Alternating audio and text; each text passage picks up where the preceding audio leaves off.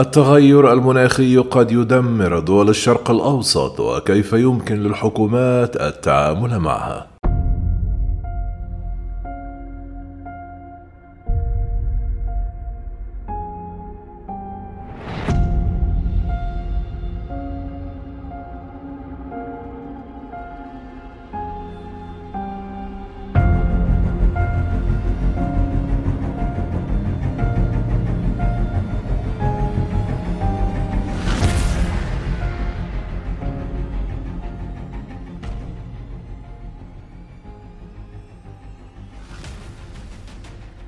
دول الشرق الأوسط أكثر عرضة لتغير المناخ في العالم. خسائر مدمرة سيحدثها تغير المناخ على إمدادات المياه وأنظمة إنتاج الغذاء في المنطقة وقدرته على خلق بيئة خصبة للإرهاب والتطرف العنيف. ولن تنجو أي بلد حتى البلاد الغنية سوف تستنفد مواردها من المياه العذبة في غضون الخمسين عاما القادمة. بينما في العراق الذي يمزقه الصراع يرتفع متوسط درجات الحرارة بمعدل أسرع بمرتين إلى سبع مرات من المتوسط العالمي.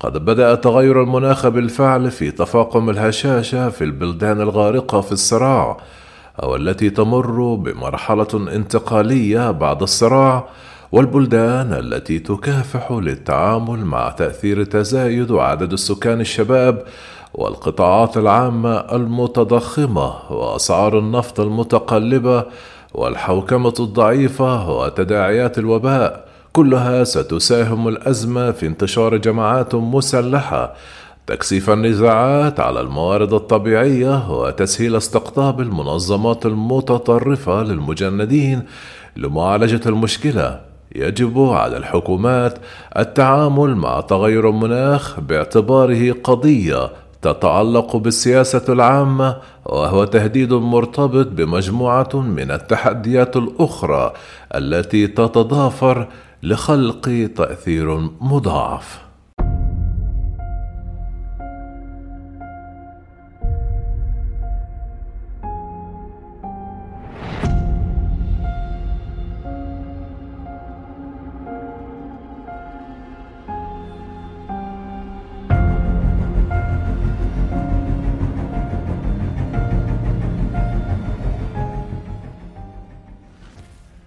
على الصعيد العالمي وصل متوسط هطول الأمطار إلى مستويات قياسية جديدة على مدى العقود الثلاثة وذلك وفقا للهيئة الحكومية الدولية المعنية بتغير المناخ وسوف تهدد بشكل تدريجي مع ارتفاع درجات الحرارة.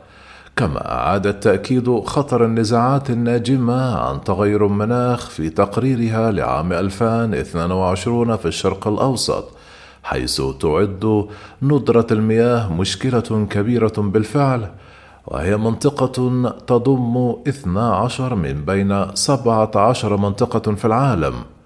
البلدان المجهدة بالمياه وفقا لمعهد الموارد العالمية توقعات مقلقة. البنك الدولي يقدر أن ندرة المياه المرتبطة بالمناخ ستكلف دول الشرق الأوسط من بين ستة إلى أربعة عشر في المائة من ناتجها المحلي الإجمالي بحلول عام 2050 وذلك بسبب التأثيرات المرتبطة بالمياه على الزراعة والصحة والدخل. تشير هذه العلامات الحمراء بالفعل إلى تداعيات خطيرة على المدى القريب على الاستقرار الوطني والإقليمي بما في ذلك الإضطرابات الجيوسياسية.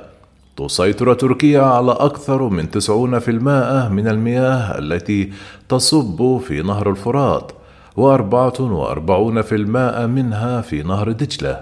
لكن أنقرة كانت كذلك متهمة بتسليح إمدادات المياه في الوقت الذي تصارع فيه الصراع في سوريا والاضطرابات الجيوسياسية منذ ديسمبر من عام 2020 قطعت السدود التركية تدفق نهر الفرات إلى الدول المجاورة مثل العراق بنسبة 60% مما أدى أيضا إلى نقص الغذاء والطاقة في سوريا. قد أدى ذلك إلى تفاقم أزمة المياه في العراق والتي قد تؤدي إلى فقدان ما لا يقل عن سبعة ملايين شخص بإمكانياتهم للوصول إلى المياه. أدت سدود المنبع في إيران إلى تقليص روافد نهر دجلة مما أدى إلى قطع التدفق في نهر ديالي في شمال شرقي العراق. بحيرة حمرين مصدر المياه الرئيسي لمحافظة ديال العراقية المتاخمة لإيران. فقدت ما يقرب من سبعون في المائة من مياهها مما أدى إلى تورط المقاطعة في كارثة إنسانية وبيئية. ومع ذلك فإن تغير المناخ يهدد كل دولة في المنطقة.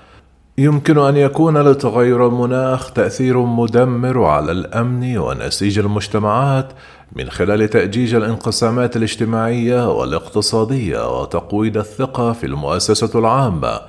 أفضل تلخيص للمشكلة هو الأزمات المترابطة التي تتضافر لخلق تأثير الدومينو للمشاكل على المستوى المحلي والوطني والجيوسياسي.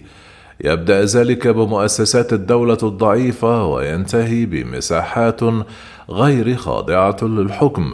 تزدهر فيها الجماعات المسلحة المتطرفة والمؤسسات الإجرامية مما يؤدي إلى النزوح الداخلي للسكان ونزوح اللاجئين الذي يضمن عدم بقاء أي بلد في المنطقة وخارجها. تجبر ندرة المياه والفقر الناس على الهجرة إلى البلدات والمدن ذات الكثافة السكانية العالية بحثا عن وظائف مما يفرض المزيد من التكاليف والضغوط على البنية التحتية المثقلة بالأعباء لقد ثبت منذ فترة طويلة الصلة بين أزمات المناخ والاضطرابات الاجتماعية نتيجة للهجرة المناخية. الحرب الأهلية في سوريا يعزى إلى الجفاف الذي استمر خمس سنوات والذي ضرب البلاد في عام 2007 من بين عوامل أخرى. أنتج الجفاف فقرا غير مسبوق مما مهد الطريق للهجرة إلى أطراف المدن الرئيسية في سوريا والتي كانت بالفعل مثقلة بالنمو السكاني.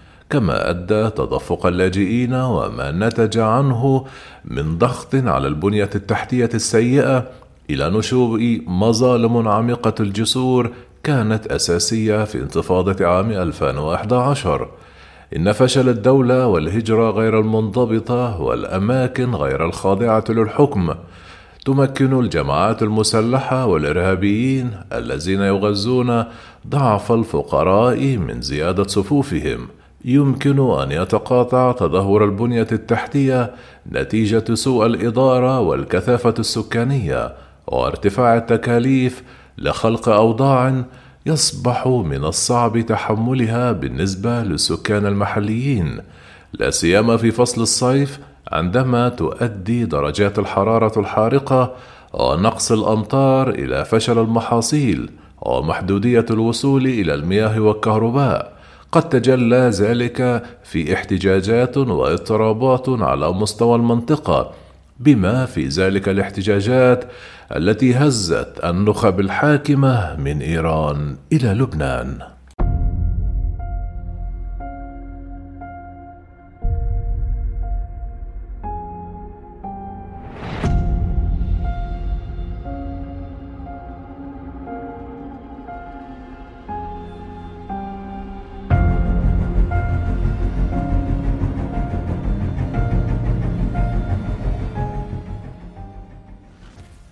التوترات الجيوسياسية مثل الخلاف بين العراق وتركيا وإيران حول بناء السدود التي تقيد تدفق المياه والسياسات التي تعمل على تسليح إمدادات المياه وتزيد من احتمالات الصراع. في غضون ذلك أظهرت الجماعات المسلحة مثل داعش قدرة ملحوظة على تسليح البنية التحتية للمياه من خلال السيطرة على البنية التحتية للمياه في سوريا والعراق لاكتساب الشرعية أو معاقبة الأعداء والمجتمعات الخاضعة لسيطرة التنظيم وفرض ضرائب على الوصول إلى المياه وفي وقت من الأوقات سيطر التنظيم على سد الطبقة الذي يوفر عشرون في المائة من الكهرباء في سوريا ويزود خمسة ملايين شخص بالمياه. ورقة بحثية أعدتها جامعة ستانفورد تبحث في مدى تأثير تغير المناخ على مخاطر الصراع المسلح. يخلص إلى أن الجفاف والفيضانات والكوارث الطبيعية والتحولات المناخية الأخرى قد أثرت على ما بين ثلاثة في المائة وعشرون في المائة من الصراعات خلال القرن الماضي. من المرجح أن تكون الاستجابة لأزمات المناخ في الدول الهشة ضعيفة وبطيئة كما أن تراجع الثقة في النخب السياسية التي تلي ذلك يجعل من السهل على المتشددين التنافس على الدولة. قامت بعض الجماعات مثل الميليشيات الشيعية في العراق والميليشيات في سوريا بتأسيس مزايا جغرافية. كما سيطروا على إمدادات المياه على حساب الجماعات الأخرى وخلق ظروف سياسية وأمنية محصلتها صفر. وفي بعض الحالات أكدتها الخصومات العرقية والطائفية التي حددت الصراعات داخل الدول على الموارد الشحيحة بشكل متزايد وذلك وفقا للصحيفة سينتج واحد من كل أربعة عناصر صراعات داخلية عن تغير المناخ.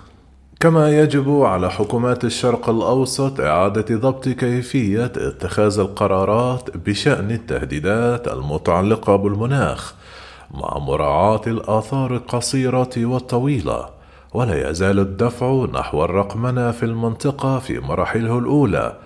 فقد أصبحت دولة الإمارات العربية المتحدة رائدة ولديها القدرة على تقليل الانبعاثات والنفايات ويقدر المنتدى الاقتصادي العالمي أن التقنيات الرقمية يمكن أن تخفض الانبعاثات العالمية بنسبة 15% وستوفر الرقمنة للمؤسسات في الشرق الأوسط نطاق ترددي أكبر لمكافحة التحديات الاجتماعية والاقتصادية. والتي يمكن أن ينتجها تغير المناخ أو يؤدي إلى تفاقمها. ثانيا وكجزء من هذه العملية يجب على الحكومات الإقليمية والدولية والمؤسسات متعددة الأطراف والقطاع الخاص زيادة التمويل للبحوث المتعلقة بالمناخ في منطقة الشرق الأوسط وشمال إفريقيا والتي تتضاءل حاليا مقارنة بالموارد الممنوحة للمؤسسات في الغرب. سيكافح تغير المناخ لإيجاد طريقه إلى قمة جداول الأعمال الوطنية حيث يتم تحديده على أنه صراع ومضاعف للمخاطر بدلا من مجرد مشكلة أخرى يجب إضافتها إلى القائمة المتزايدة من القضايا التي تواجه المنطقة. إنما يخلق احتمالية حدوث اضطراب من شأنه أن يفرض معاناة لا توصف على منطقة غارقة بالفعل في أزمات اجتماعية واقتصادية واضطرابات اجتماعية وتطرف عنيف وإرهاب يمكن أن يؤدي الاستثمار في البحث والوعي إلى إحداث تحول ثقافي داخل الحكومة والمجتمع. حيث يسمح بإعادة معايير ومناهج إصلاح القطاع العام وتكييف استراتيجيات الحكم الرشيد لتشجيع وتمكين الابتكارات التي تخفف من التحديات المتعلقة بالمناخ.